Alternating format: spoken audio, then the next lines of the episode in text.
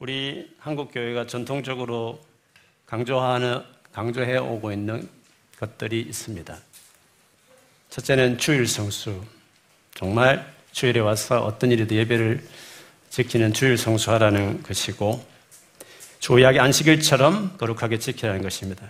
그리고 생활편에 있어서 과거에 술, 담배로 망하는 걸 보고 선교사님 와서 이건 아니다 해서 금연, 금주 운동을 시작해서 컬치가 되었는데 아, 술, 담배 하지 않는 것이 또 한국의 교회 전통처럼 되었습니다.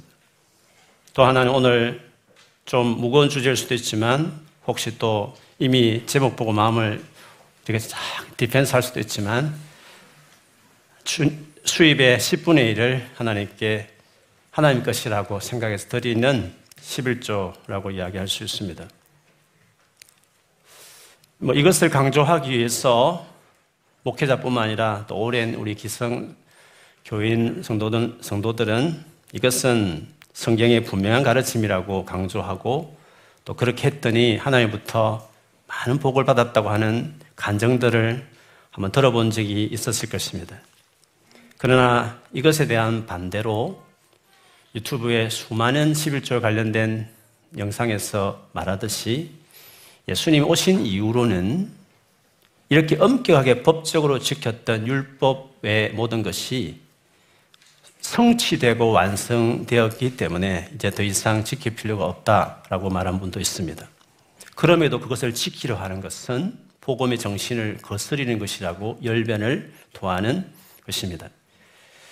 그리고 교회 재정과 관련된 비리를 연결시켜서 11조 때문에 한국 교회가 목회자가 타락한 것으로 그렇게 말하는 수많은 말들이 있습니다. 저는 법적 규정, 반드시 엄격하게 하는 법적 규정으로서의 안식일 준수나 11조는 폐지되었다는 것이 성경의 가르침이라고 믿습니다. 그래서 우리가 지금은 원래 안식일 날짜처럼 금요일 저녁부터 토요일까지 지키는 그 날짜를 지키지 않는 이유가 거기에 있고 우리는 일요일에 이렇게 모여서 예배하는 것만 해도 그렇습니다. 그럼에도 불구하고 하나님께서 주신 모든 것이 유익하기 때문에 그 원래 주신 목적을 생각해 보고 유익함을 생각해 보면 지금도 어떤 식으로든지 그것은 지키는 것들이 마땅하고 우리에게 중요하다고 저는 믿기에 변함없이 주일 성수나 11조를 저 역시 중요하게 생각하고 지키고 우리 아이 용돈 줘도 5파운드 줘도 50피를 떼기를 아, 권하고 있습니다.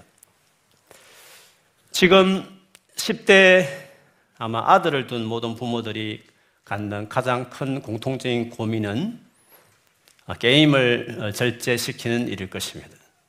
단속이 그나마 쉬었던 컴퓨터로 게임하던 때와 다르게 이제는 언제나 24시간 소지하고 다니는 모바일로의 게임이 더 활발한 이때에 그거를 단속하는 것은 진짜 어렵고 수없이 아들과 부모 사이에 신경전과 배틀을 벌이는 것들이 지금 이 책은 몇 년 사이에 아마 이럴 것이라 생각합니다.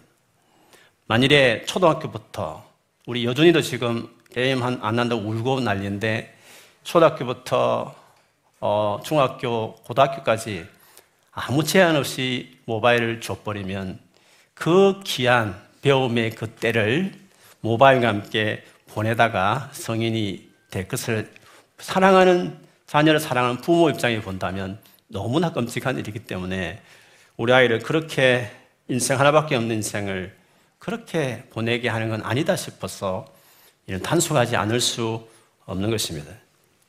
그러나 여러분, 성인이 되면 어떻습니까? 대학을 들어가고 혹은 직장을 찾아서 이제 뭔가 자립적으로 자기 의지를 가지고 자기 삶을 살아가기 시작할 때, 그때에는 어느 부모도 마치 어릴 때처럼 규율을 정하고 원칙을 정해서 모바일 단속하는 일들은 하지 않을 것입니다. 그때는 그 같은 규칙을 폐지하는 것입니다. 그렇다 해서 폐지했다 해서 그 절제하는 그 자체가 까지도 필요 없는 것은 아닌 것과 같은 것입니다. 예수님이 오셨습니다. 그리고 진짜 이제 어떤 법적인 엄격한 규칙을 지키지, 피, 지키지 않는 지킬 필요가 없는 오히려 자유를 주셨다고 마음껏 자유를 누릴 수 있게 예수님이 하셨습니다. 그 이유는 복음이 가져온 성숙함이 복음으로 우리는 얼마든지 자유를 주어도 두려움으로 억압하던 율법이란 재정의 규칙이 없더라도 복음의 능력으로 얼마든지 훨씬 더 잘 책임감 있게 살아갈 수 있다라는 자신감에서 나오는 규칙 폐지지. 그것이 원래 담고 있었던 그 좋은 정신까지도 필요 없다고 말하는 것은 다른 부분인 것입니다. 예수께서 오셔서 새 마음을 주신다고 했습니다. 새 영을 주시고 더구나 하나님이신 성령이 직접 우리 가운데 연합하여서 직접적 영향을 주는 시대가 예수님을 믿음으로 시작되는 것입니다. 그렇기 때문에 자신 있는 것입니다. 그래서 통제하는 율법의 제도 방식으로 하지 않더라도 얼마든지 그 것이 담고 있었던 그 더 근본적인 좋은 의미를 살려서 더하여 지킬 것을 자신했기 때문에 1, 2 조항을 만드는 그 모든 율법이 더 이상 강조되지 않는 신약 성경으로 나오게 된 것입니다. 더구나 하나님께서 우리에게 주신 모든 법들은 다 선한 것입니다. 그렇지 않습니까? 하나님께서 우리에게 주는 모든 법들이 아무리 그 법에 대한 엄격한 처벌이 있다 치더라도 그렇게 하면서까지 법을 주셨을 때는 그냥 우리 인생 골치 아프고 단속하고 컨트롤하기 위해서 주는 것들이 아니라 유익함이 있기 때문에 다 주시는 것입니다. 사람을 위해서 안식일 있지 안식일 위해서 사람이 있는 게 아니다 하신 것처럼 어떤 것이든지 하나님 우리에게 원래 주셨을 때는 그것들이 선한 것이었고 그걸 지킬 만한 연약한 상태에 있었기 때문에 연약한 율법이었기 때문에 그 어떤 엄격한 규율을 동원했을 뿐이지만 이제 안에 지킬 수 있는 능력이 주어졌을 때는 그 같은 규칙들을 걷어내도 성인이 되어서도 일일이 단속하지 않도록 모바일을 자유롭게 자기가 자유롭게 절제하며 쓸 수 있듯이 이제는 복음 안에서 그것들을 폐지함은 그 자체가 필요 없는 것이 아니라 이제 진짜 근본적으로 그 정신을 살려 풍성한 삶을 살 수 있기 때문에 주신 것이라는 관점에서 여전히 안식일 제도의 풍성함과 11조가 가진 유익함에 대해서 오히려 그리스도 안에서 더 근본적으로 마음을 다해 지켜야 한다는 것이 저의 해석과 관점. 그게 복음에 대해서 신약에서 말하는 관심이라고 말할 수 있습니다. 그러므로 우리에게 지금 말하고 있는 것은 더 지혜로운, 더 성숙한 태도를 우리에게 요청하는 것입니다. 그래서 과거에 그냥 율법과 복음의 차이 없이 무조건 지켜야 되고 아니면 벌 받고 복 받는다 이런 컨셉이 아니라 복음 안에서 이해되어지는 이 풍성함과 자신 있음, 성숙함, 태도 속에 이런 것들을 이제 기쁨으로 즐거움으로 오히려 주신 그 복음이 가져온 그 능력으로 만끽하면서 그 활용하는 방식으로 나가게 되는 것입니다. 하나님께서 이 11조 제도를 왜 우리에게 주셨냐? 유익하기 때문에 주신 것 아니겠습니까? 11조가 어떤 유익함이 있는가 하는 것은 11조에 대해서 기록하고 있는 구약 성경을 보면 잘 알 수 있습니다. 우리가 알듯이 하나님께서 이 세상 모든 것을 만드신 분이십니다. 그렇지 않습니까? 그런데 이건 내 거야 하고 우리에게 내 거라고 말하면 11조를 강요하거나 그것을 필요로 하는 분은 전혀 아닌 것입니다. 그런 불구하고 내 거라고 말할 것처럼 이것을 내지 않는 것은 도둑질 한다고 말할 만큼 그렇게 11조를 중요하게 여긴 이유가 있는 것입니다. 그것은 그만큼 중요한 일이고 그것은 우리에게 결국 유익하기 때문에 주께서 하신 것이기 때문에 그 마음을 알고 이제는 기쁨으로 그 즐거움을 그 유익을 생각하면 자원함으로 이제는 구속이 없지만 기쁨으로 하는 방향으로 나가는 것이 주께서 우리에게 바라시는 마음입니다. 11조는 분명히 상당한 금액입니다. 그냥 월급이 아무리 작아도 예를 들면 3천 파운드를 받는다 치더라도 그 10분의 1은 300파운드입니다. 요즘같이 추운 겨울에 필값이 많이 올라가는 시대에 300파운드면 얼마나 따뜻하게 한 달을 보낼 수 있겠습니까? 그러니 그것을 낸다는 것은 여간해서 어려운 것인데 왜 하나님께서 이렇게 부담이 되는 금액에도 불구하고 11조를 그렇게 내 것이야. 그렇게 하면서까지 강조하셨을까요? 어떤 유익함이 있었기에 11조를 하라 했고 그 유익함이면 신약에 와서는 더 마음을 쏟아서 하는 것이 마땅하지 않느냐 그런 뜻입니다. 구약의 11조가 어떻게 쓰였는지를 살펴보면 크게 세 가지 목적으로 사용되었습니다. 첫째는 레위인과 제사장들의 생활비로 사용되었습니다. 그 레위인과 제사장들이 하는 일이라는 것은 하나님의 백성들이 하나님과 바른 관계를 맺도록 full로 도와주는 일들을 그들이 맡았습니다. 주로 제사를 통해서 제사를 왜 합니까? 여러 가지 하나님과 앞에 죄를 지어서 깨어진 관계를 그 죄를 없애는 그런 제, 제물을 드린 희생 제사를 통해서 하나님과 관계를 회복하는 일들을 도와주는 분들 아닙니까? 그뿐만 아니라 하나님께 헌신하겠다는 뭐 서원제라든지 어떤 하나님과 더 풍성함을 누리기 위한 목적에 드리는 하목제라든지 이런 등등 어쨌든 하나님과의 관계 회복이든지 깊은 관계로 들어가도록 하기 위해서 중요한 그 제사 전체를 어, 도와주는 그거를 이끌어가는 분들이 다 그 관련된 하나님과 백성들 관계를 돕는 그 일을 위해서 전적으로 살았던 사람들이 바로 그들이었습니다. 그것만 있었던 건 아니, 었습니다 당대는 당시에는 이 책으로 성경책에 기록된 게 아니었으니까 다 말로 듣고 하는 시대였으니까 레인들이 다 흩어져서 각처에서 하나님 백성들에게 하나님의 말씀이 무엇인지 어떻게 살아야 되는지를 설명하고 가르치고 그대로 지키도록 도와줬던 그 모든 일들을 바로 이들이 했던 것이었습니다. 그러므로 이들이 그 일을 제대로 할 수 있도록 스포팅 한다는 것은 전체 하나님 백성이 하나님 말씀대로 살아가는 일에 너무너무 중요한 것이 아닐 수 없는 것입니다. 그런데 11조가 드려지지 않았을 때 그들에게는 레인들에게는 밭도 주지 않고 농사할 것도 없는데 결국 그들은 어떻게 되겠습니까? 결국 돈 벌기 위해서 더 어렵게 땅도 없는 그들이기 때문에 얼마나 열심히 뛰어야 되겠습니까? 그러니 하나님의 말씀을 가르친다든지 하나님께 관계를 도와주는 그 일들을 할 수가 없기 때문에 결과적으로 11조가 제대로 들어지지 않는 그 시대에 타락한 사사시대 같은 가장 암묵한 하나님의 백성으로 보면 오히려 더 고통의 시대가 있었던 것을 우리가 성경을 통해서도 알 수 있습니다. 어떤 분들은 바울처럼 자기 손으로 일하는 목회자, 카페 목회 이런 걸 보면 괜히 눈이 들어오고 멋지다. 역시 이런 목회를 해야 된다고 생각하는 그런 분들도 계십니다. 그리고 오늘날 목회자는 구약의 제사장과 레인과 다르다. 성전이 무너졌는데 무슨 그 제사장과 레인과 똑같이 적용하느냐라고 생각하면서 오히려 그 당시에 들었던 11조는 오늘날 하나님 위해서 헌신하는 사회 공공 영역에서 수고하는 많은 분들을 위해서 오히려 11조가 써야 된다고 말하는 그런 교수님 이야기도 봤습니다. 아, 도대체 그는 교회에 11조 하란 말입니까? 하지 말라는 것인지 애매하게 말을 해서 그럴싸하게 말하는 분도 듣기도 했습니다.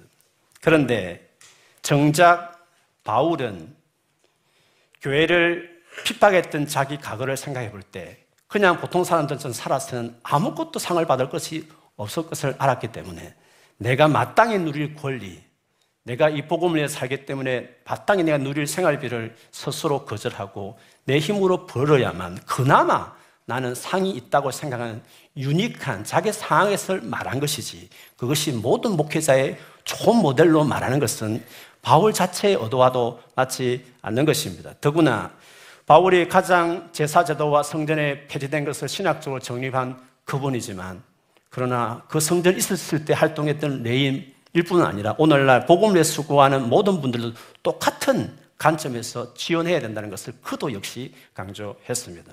예를 들면 고린도전서 9장 13절에서 14절입니다. 성전의 일을 하는 이들은 성전에서 나는 것을 먹으며 재단에서 섬기는 이들은 재단과 함께 나누는 것을 너희가 알지 못하냐. 예, 구약에는 그랬습니다. 그럼 신약에는 필요 없습니까? 이와 같이 주께서도 복음을 전하는 자들이 복음을 말미암아 살리라 명하셨느니라. 분명히 목회자는 제사장도 레위인도 아니지만 그러나 하나님 나라를 위해서 그때는 성전 중심으로 지금 복음을 전하는 시대에 보면 그것 때문에 full로 하기 위해서 supporting하고 돕는 것은 신약이나 구약이나 동일한 원리에 있다는 것을 바울 스스로가 이렇게 명확하게 비교하면서 설명을 했습니다. 그게 첫 번째 11조의 용도였습니다. 두 번째 11조가 했던 역할은 신명기 14장 22절 이하에 보면 많은 구절들이 나옵니다. 거기에 보면 이스라엘 백성들 하여금 하나님을 예배하는 곳, 즉 성소 혹은 나중에 성전이 되었겠죠. 그곳을 향해서 백성들이 먹을 것을 가지고 와서 그 성소 성전에서 잔치를 벌여라. celebration을 하라고 그 용도의 11조를 쓰라고 이야기를 했습니다. 너무 먼 거리에 있으면 돈으로 바꾸어서. 가까이 와서 그 물건을 가축을 사서 그 성소와 성전에서 먹고 마시며 즐겁게 즐겁게 그렇게 축제를 벌리라고 말했습니다. 그것을 경비를 충당할 형편이 안 되는 가난한 사람들 또 레인들은 오히려 그것을 재정을 이렇게 보충해줘서 같이 그 축제를 즐기라고 했습니다. 그렇게 보면 아 11조라는 것은 우리가 먹고 마시는 데 쓰는 용도로 했기 때문에 우리도 11조를 우리가 먹고 마시는 일에 써도 되겠구나 이런 생각을 할 수도 있을 것입니다. 그러나 그 본문에 보면 그 목적을 명확하게 밝혔습니다. 그것은 너희가 하나님을 경외함을 하나님을 두려워하는 것을 하나님을 공경하는 것을 경외하는 것을 배우도록 하기 위해서 이같이 하라고 말했습니다. 아, 그런데 어떻게 그, 그 행사에서 무슨 공경함을 배울 수 있을까요? 성소에 와서 먹고 마시는데 거기서 무슨 하나님을 공경하는 것을 배운다는 말씀일까요? 성소에서 하나님을 예배하는 그 성전에서 집단으로 모든 백성들이 모여서 거기서 같이 잔치를 벌이는 그 의미는 단순한 먹고 마시는 의미가 아닌 것입니다. 전국의 사막에서 바로 예배하는 그곳에 모였을 때에는 하나님이 누구신지를 배우게 되고 나누게 되고 또 간증하게 되고 들려주고 그렇게 함으로써 그한 분의 잔치가 먹고 마시는 잔치를 넘어서서 하나님에 대한 것을 배우게 되고 하나님이 하나님이 어떤 분인지를 알게 되고 깨닫게 되고 그 하나님에 대한 믿음을 키우고 경외함을 배우게 되는 놀란 이벤트로 주님께서 아예 다 모여서 11조를 바로 모든 하나님 백성이 하나님을 경외하는 걸 배우는 일에 그 필요한 경비로서 그것을 써라고 경비가 없는 사람은 도와주면서까지 그 일을 하라고 그렇게 하신 것이었습니다. 여러분, 하나님을 경외하고 하나님을 궁경한다는 것은 혼자만의 노력으로 되는 게 아닙니다.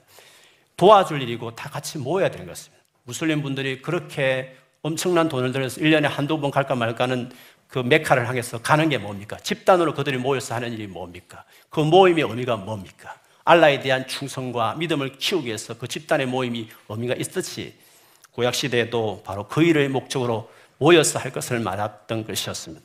물론 지금은 하나님 어디 계신 게 그럴 필요가 없지만 그럼에도 불구하고 지금 이 시대에 하나님을 경외하도록 가르치고 경험할 수 있는 장수가 세상에 어디에 있습니까? 그것은 교회에 있는 것입니다.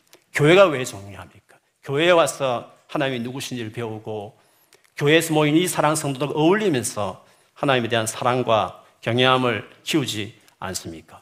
그러니 오늘날 말한다면 하나님을 경외함으로 경외함을 키우고 그것을 키울 그것을 도와줄 수 있는 교회가 운영되도록 그 역할을 하는 교회가 허덕거리지 않도록 그 일을 마음껏 할 수 있도록 초신자들 믿음 없는 사람들까지 와서도 여기서 하나님을 경외하는 그런 커뮤니티의 활동을 제 역할을 할 수 있도록 하기 위해서 얼마나 많은 어, 그 물질이 들겠습니까? 윈블드 하나 개척해도 거기에 3만 5파, 3만 5파운 30, 아, 3만 5천 파운드가 윈블드의 장소에 들만이고 전체만 해도 8만 정도 될 때 우리 장소 사용만 해도 그 정도 될 정도로 규모입니다. 어떻게 그 비용 없이 우리가 모일 수 있으며 어떻게 우리가 여기서 신앙생활을 하나님 경영하기를 배울 수 있단 말입니까? 그러니 11조의 의미는 바로 우리로 하여금 공동체적으로 모여서 하나님을 경외하도록 배우는 그에 필요한 경비들을 위해서 그것을 쓰라고 주님께서 하신 것이었습니다. 세 번째로는 가난한 고아와 가부와 나그네와 예국인들을 도와주는 일에 쓰라고 말했습니다. 구제의 목적으로 주변을 돌보는데 물질을 흘려 보내는 것입니다. 우리가 선교지에 보내는 많은 재정들은 선교사님이 경비로도 쓰지만 선교사님이 그 물질을 가지고 사역에 쓸때그 모든 사역은 선교지에 다 구제의 차원으로 하는 것입니다. 다 열악한 지역이기 때문에 그들을 먹이고 돕고 하기 위해서 성교비가 가는 것 아니겠습니까? 우리가 돕는 주가 인도의 카라나타 가주입니다. 1억 이상 됩니다. 그 주 전체를 우리 교회가 책임지는 것입니다. 거기에 있는 지도자들을 사역 경비들을 우리가 다 지원하고 있습니다. 그런데 그 지역에 우리 교회에도 또 다른 한 교회가 돕는 특별한 사역이 있습니다. 그것은 지금 이 21세기에 인도 템플에 바쳐진 성녀들이 있습니다. 어린 10대 아이들, 그 아이들이 성적인 매춘으로서 템플에 바쳐진 아이들이 있는 것입니다. 근데 그 아이들이 거기서 고통 중에서 나와서 갈 데 없는 거죠. 부모도 바쳤기 때문에 집에도 갈 수 없었고, 종교적인 사회에서. 그래서 그들을 위한 하우스를 만들어서 그들을 거기서 지내게 하고 그들에게 재봉틀 가르쳐서 잡을 갖게 해서 도와주는 그 일들을 지금 카라나타카 주에서 중요한 사역 중에 하나입니다. 여러분, 그 같은 일이 고아와 과부로 돌아주는 일이 아니면 뭐겠습니까? 그런 일을 위해서 보내는 모든 성교비들의 다 현지에서는 도와주는 일로 쓰이게 되는 것입니다. 그러니 교회가 거기 모이는 사람들의 믿음을 키우기 위해서 풀로 그것만에 집중적으로 하는 사역자들을 지원하고 그리고 그 성도들이 한 자리 다 모여서 거기서 모임을 가지면서 같이 교제하면서 셀레브레이션 잔치하면서 여기서 하나님을 경외하고 배우기 위한 교회라는 것이 운영되기 위해서 더 나아가 우리에서 넘어서서 밖을 향해서 이렇게 헐벗고 고통당한 많은 사람을 도와주는 그 일에 어찌 재정이 필요하지 않으면 하나님은 바로 그 놀란 당신의 뜻과 영광을 위해서 당신이 기뻐하시는 그 믿음을 키우는 그 일을 위해서 그 중요한 11조를 반드시 하라고 우리에게 말씀하셨던 것이었습니다. 그런데 줄 와서 몇 파운드의 줄 헌금만 들어가가지고 대부분의 성도들이 다 그렇게 들으면 이 모든 일들이 도대체 어떻게 이루어질 수 있다는 말씀입니까? 그러니 주께서 11조가 얼마나 당신 앞 보시기에 그리고 하나님 나라를 보시기에 하나님 백성들의 믿음을 세우는 일에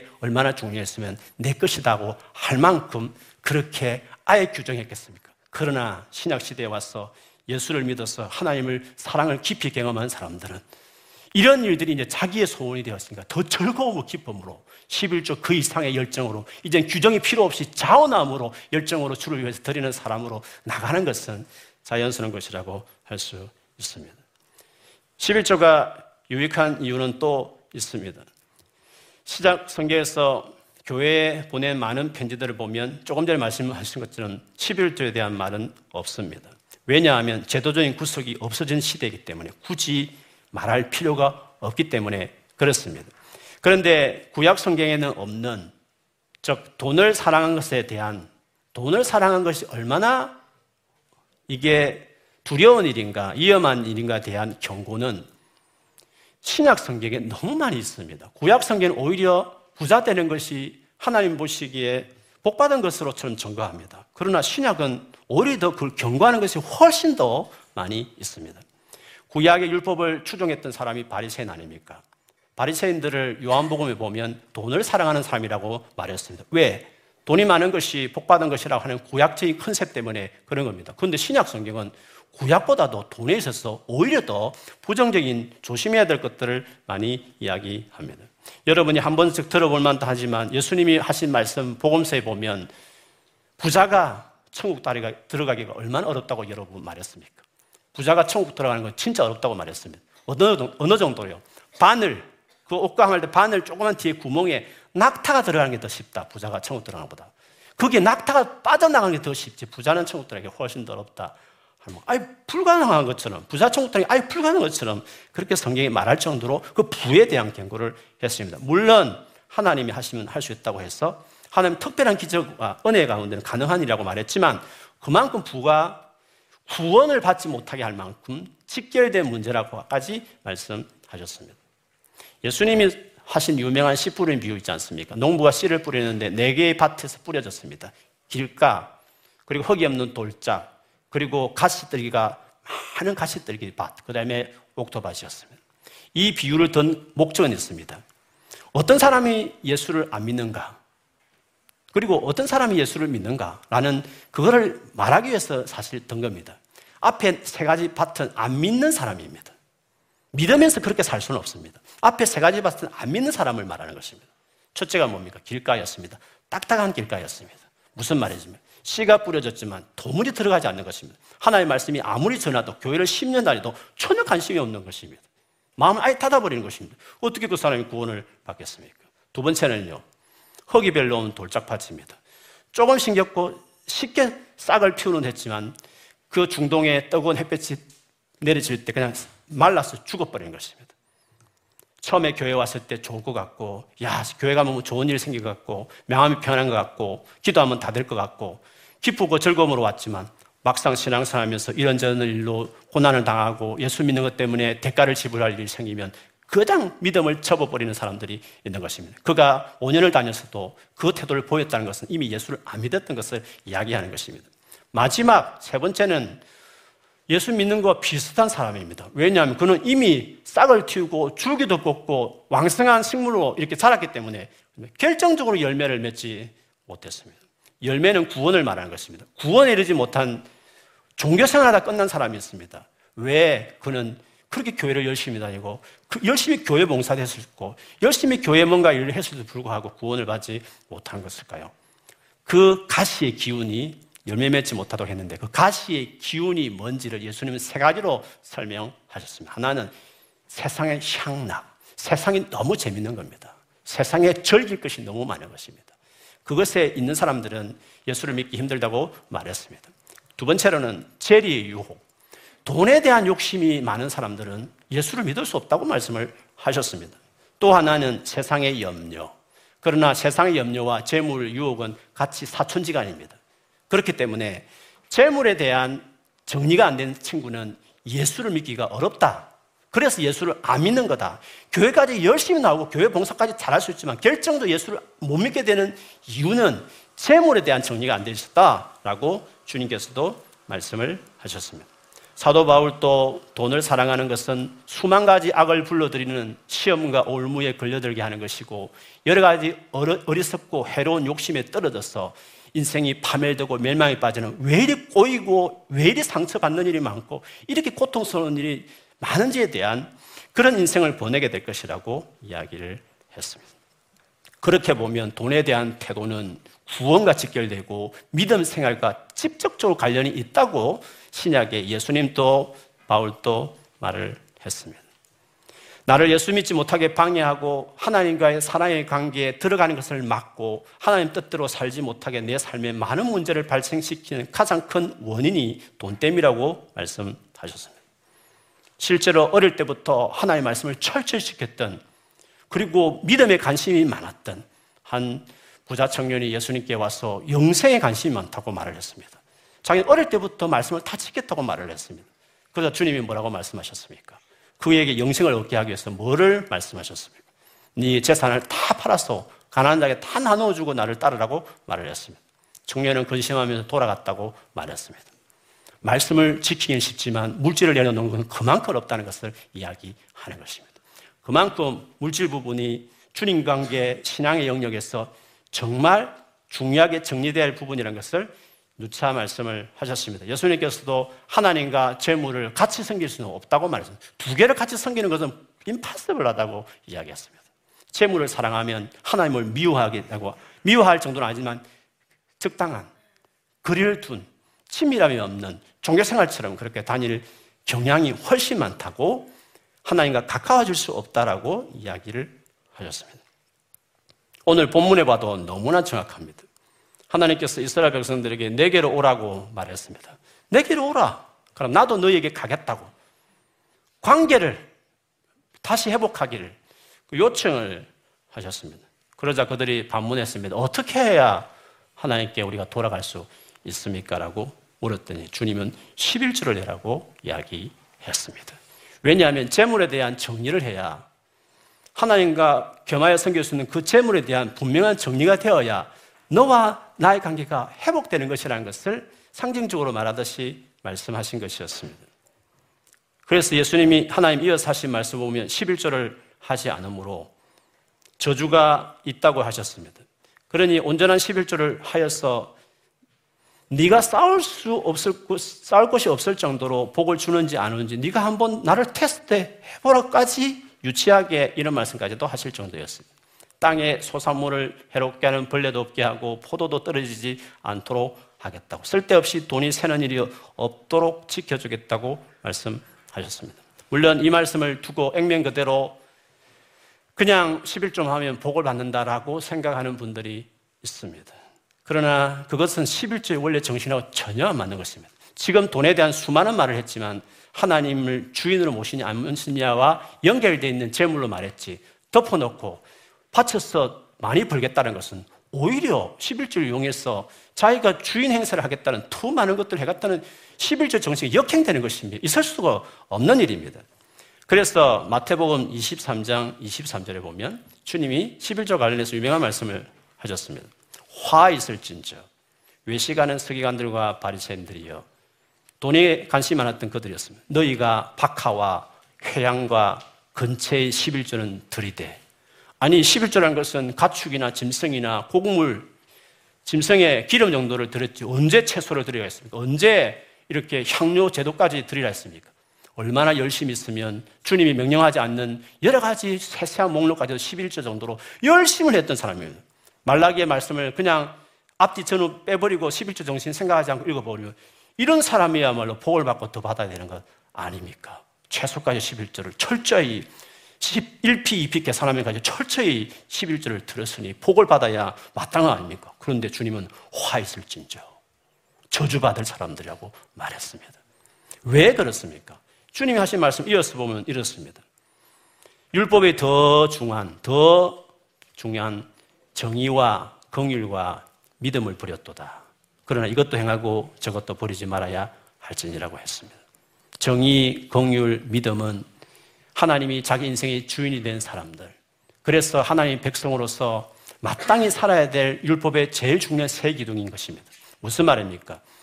하나님께서 삶의 주인이 되지 않는 채로 그저 복 받는다 해가지고 11주만 자세하게 디테일하게 드린 것은 저주받으리라고 말한 것입니다. 원래 정신은 하나님이 주인이라는 것을, 삶의 주인이라는 것을, 그러니 성경에서 가장 중요하게 생각하는 이 귀한 정의와 긍휼과 믿음을 지키는 사람이 될 때, 그 표현이 물질까지 이어졌어. 물질의 영역까지도 하나님이 내 삶의 주인이라고 정말 고백하기 시작하면 말락의 역사가 일어나게 되는 것입니다. 그리고 정말 하나님을 주인으로 모시고 섬기기로 회개하고 결단하기 시작하면서 그렇게 삶을 들이면서 결국에 가장 중요한 하나님 라이벌이 될 만한 물질의 영역까지도 하나님이 주대심을 인정하고 그 주인이라는 표시를 11조로 표현하면서 나아가기 시작하면 하나님께서 완전한 그 삶의 주인이므로 그 삶을 다스리고 말락에서 말하는 이 같은 역사를 네가 경험하는지 안 하는지 테스트 해보라 하는 것은 너무나 상식적이며 너무나 당연한 이야기라고 말할 수 있습니다. 여러분, 우리가 예수를 믿는 게 뭡니까? 교회만 나오면 예수 믿습니까? 예수님 십자 돌아가셔서 그래서 믿기만 하면 예수 믿는 겁니까? 그러면 그냥 천국 가는 것입니까? 우리가 예수를 믿는 것은 십자가에 돌아가신 그 예수를 내 삶에 Savior and Lord로 영접해야 되는 것입니다. 무슨 말입니까? 나를 위해서 죽으신, 정말 나를 죽었다고 믿는 것입니다. 그리고 나의 주인이시다. 나의 주인이시라고 받아들여야 그게 구원받는 겁니다. 예수를 믿는면서도 자기가 인생의 주인이면, 자기 인생의 주인이면 그게 예수 믿는 겁니까? 십자가 돌아가셨다는 그 이론만 받아들이면 동의하면 그냥 예수 믿는 겁니까? 아니지 않습니까? 예수가 자기 삶의 주인이 되어야 모든 것에 내 삶의 주인이 되셔야 그게 예수 믿는 것 아닙니까? 그런데 가장 중요한 마지막까지 모든 계명 다 지켜도 마지막 힘든 것이 뭡니까? 물질 영역 아닙니까? 그래서 결국에는 우리의 모든 것이 주의 것이고 내 인생의 주인이 예수님이라고 정말 믿으면 힘들고 어려운 일이지만 결국에는 물질 영역에 있어서 하나님 앞에 신앙 고백하는 사람이 되어야 됩니다. 가장 기본 것이 11조입니다. 그걸 통해서 하나님이 내 삶의 주인입니다. 가장 정한 물질의 영역에까지도 당신이 주인이십니다. 주인이 되게 충분하십니다. 나를 그렇게 사랑하는 주님이 여기까지 주인 되는 건 맞습니다라고 고백하는 건 너무 당연한 것이고 그런 자들에게 그런 마음으로 11절을 드릴 때 기쁨으로 주인이기 때문에 너무 기쁨으로 즐거이 복종시키면서 주 앞에 드리기 시작할 때 어찌 주님이 그 삶을 책임지고 이끌어가고 또 채워주는 일들을 하지 않으시겠습니까? 사실 제가 한 30년, 30년 이상을 목회했지만 한 번도 full로 제가 11조 설교를 해본 적이 한 번도 없습니다. 가다가 곁다리 가면서 적용으로 한 적은 있었지만 full로 이렇게 11조 가지고 이야기한 적은 없습니다. 그 이유는 이것입니다. 그거는 11조라는 것은 저는 그렇다는 생각을 합니다. 하나님이 정말 삶의 주인이 되면 하나님의 사랑에 매인 잡힌 바 된 사람이 되면 반드시 주인이기 때문에 그 중요한 물질의 부분에 변화가 일어난다. 그래서 11조는 따라오는 것이기 때문에 굳이 강조 안 해도 된다라고 믿었기 때문에 그랬고 실제로 그렇습니다. 주님이 정말 로더십이 확실해진 사람들은 반드시 물질 부분에 주님이 말씀하십니다. 물질 부분에 하나님의 연단을 받지 않은 사람들은 주님 앞에 쓰임받을 수 없습니다. 하나님 그 중요한 영역을 손을 대야 하나님의 영역이 하나님이 주인 될 수 있기 때문에 그렇게 되는 것입니다. 그렇지만 예수를 안 믿고 하나님이 십자가 복음을 깨닫지 못한 분들에게는 이것이 오히려 이상한 말씀 드리고 도리어 돈 걷어서 목사가 다 챙긴 것처럼 들릴 수도 있습니다. 저도 월급 받지 하나도 챙기지 않습니다. 검사받고 다 감사받습니다. 그 말도 안 되는 말입니다. 그런데 이런 설교를 하는 이유는 예수를 믿는 게 분명한 것입니다. 예수님이 자기 삶의 주인이 정말 거짓없이 고백하는 분들이 있습니다. 그리고 예수님과 정말 친밀한 관계를 누리고 싶어 하는 분이 계십니다. 자기 삶에 주님이 다스림이 있기를 정말 원하는 분들이 있습니다. 그런데 그것이 오늘 말라기처럼 재정과 관련되어 있다는 것을 모르고 살아가는 분들이 많은 것입니다. 부자 청년처럼 말씀만 잘 지키면 된다 하지만 재물과의, 재물과의 관계에 대해서 반드시 정리가 되어 있지 않기 때문에 그렇게 원하는 주님과의 관계가 회복되지 않는 것을 스스로 모르고 있기 때문에 그분들을 위해서 이 설교가 필요하다 싶어서 제가 증거하는 것입니다. 여러분, 오늘 전체 물질과에 대한 말씀을 많이 나누었지만, 특별히 11조 하나 가지 말한 것은 보일 수 있지만, 그러나 재물에 대한 부분인 것입니다. 너무너무 중요한 것입니다. 여러분은 재물에 대해서 어떻게 생각하십니까? 여러분이 들어오는 용돈이든지 아니면 아르바이트를 부르든지 직장에서 벌어온 돈에 대해서 얼마 정도를 하나님께 씁니까?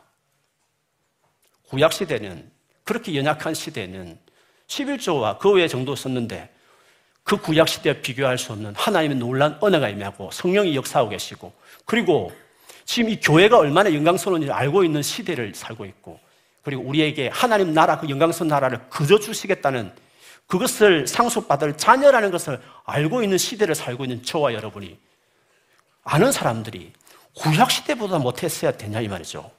구약 시대봐. 이런 풍성한 시대를 살아면서 구약 시대보다도 헌금을 하나님께 드린 걸 덜한다? 도대체 당신이 경험한 복음은 뭡니까? 당신이 누리고 있는 복음은 뭡니까? 당신에게 예수 그리스도는 도대체 어떤 분이십니까? 물질 부분에 대해서 예수님이 정말 주인이 되고 계십니까? 그 알고 있는 수많은 복음이 진짜입니까? 생명이 있는 것입니까? 능력이 있는 것이라고 말할 수 있습니까? 기쁨으로 즐거움을 드립니까? 그러므로 우리가 기도할 것은 하나님이 놀라운 사랑, 십자가 은혜에 대해서 분명하게 해제라는 것이요 그게 분명한 분들은 정말 주님의 주대심을 확연하게 보여주고 그것에 대한 직접적인 모든 것을 하나님께 복종시킬 수 있는 가장 중요한 물질을 납작하게 엎드리게 하는 중요한 방식인 11조 넘어서서 모든 영역에 하나님에서 쓰는 사람들이 그걸 위해서 흘러보내는 사람이 될 때 오늘 말씀처럼 하나님께 돌아가는 것이고 하나님은 그에게 가는 것이라고 이야기할 수 있는 것입니다. 여러 가지로 11절을 우리에게 올려주셨던 목적은 이 같은 하나님의 관계와 하나님 나라를 위해서 그리고 하나님의 뜻을 이루기 위해서 하나님께서 엄격하게 말할 정도로 했었던 것입니다. 그러나 그 구약과 비교할 수 없는 엄청난 하나님 나라의 영광과 풍요로움과 약속을 경험한 신약을 시대를 살아가는 저와 여러분이 이제는 구제와 규칙이 없지만 그 잘 지킬 수 있는 그 은혜를 드리고 약속을 알고 있는 저와 여러분은 기쁨으로 즐거움으로 더하여 성숙한 태도로 주 앞에 11조뿐만 아니라 어떤 영역이든지 하나님이 쓰시려 하며 물질을 흘러보내고 사용할 수 있는 사람이 되는 것은 너무나 지극히 상식적인 일이라고 말할 수 있습니다. 이것은 하나님 은혜를 아는 사람에게 말하는 것입니다. 하나님 은혜를 더 누리고 주님께 순종하기 원하는 사람들에게 그분들에게 지금 집중해서 제가 말씀을 드리는 것입니다. 올 한 해 주님의 사랑을 복음의 능력을 더 누리시기를 축복합니다. 예수가 삶의 주인인 것을 분명하게 경험하는 사람들이 되기를 축복합니다. 아브라함이 그걸 누리고 제일 먼저 11조를 멜기세에 드렸듯이 야곱이 베델, 그 베델에서 살아계신 주님 임재를 경험했을 때 11조를 말했듯이 하나님을 경험하는 자들은 물질 영역의 변화가 있는 것입니다. 그리고 정말 그렇게 해서 수없이 하나님 나라를 그 거대한 목인 11조를 통해서 이루어진 하나님 나라 일에 정말 가장 기본적인 것이지만 그것을 들여서 그 하나님 나라가 잘 이루어질 수 있도록 섬기고 돕는 우리 모두가 되어야 될 줄 믿습니다. 굳이 가난하면서 빚내면서 하는 건 말도 안 됩니다. 그렇게 할 필요는 없는 것입니다. 그러나 정말 할 수만 있으면 여유가 되시고 수입이 있으면 우리 아이들 5파운드 용돈 줘도 50p를 어, 떼서 11조 꼭 하라고 저는 5p를 떼서 하라고 이야기합니다. 우리가 주님 앞에 그렇게 물질로 드릴 줄 아는 사람들이 되어야 우리가 주님의 관계와 주님 나라를 위해 쓰임받는 사람으로 나아갈 수 있게 되는 것입니다. 우리 모든 꿈 있는 성도들이 물질 부분에 하나님께 clear한 사람, 정리가 된 인생, 그런 사람들이 다 되어서 정말 하나님과 동행하면서 하나님 하신 일을 경험하는 모든 여러분이 되시기를 주님 이름으로 축원합니다. 아멘.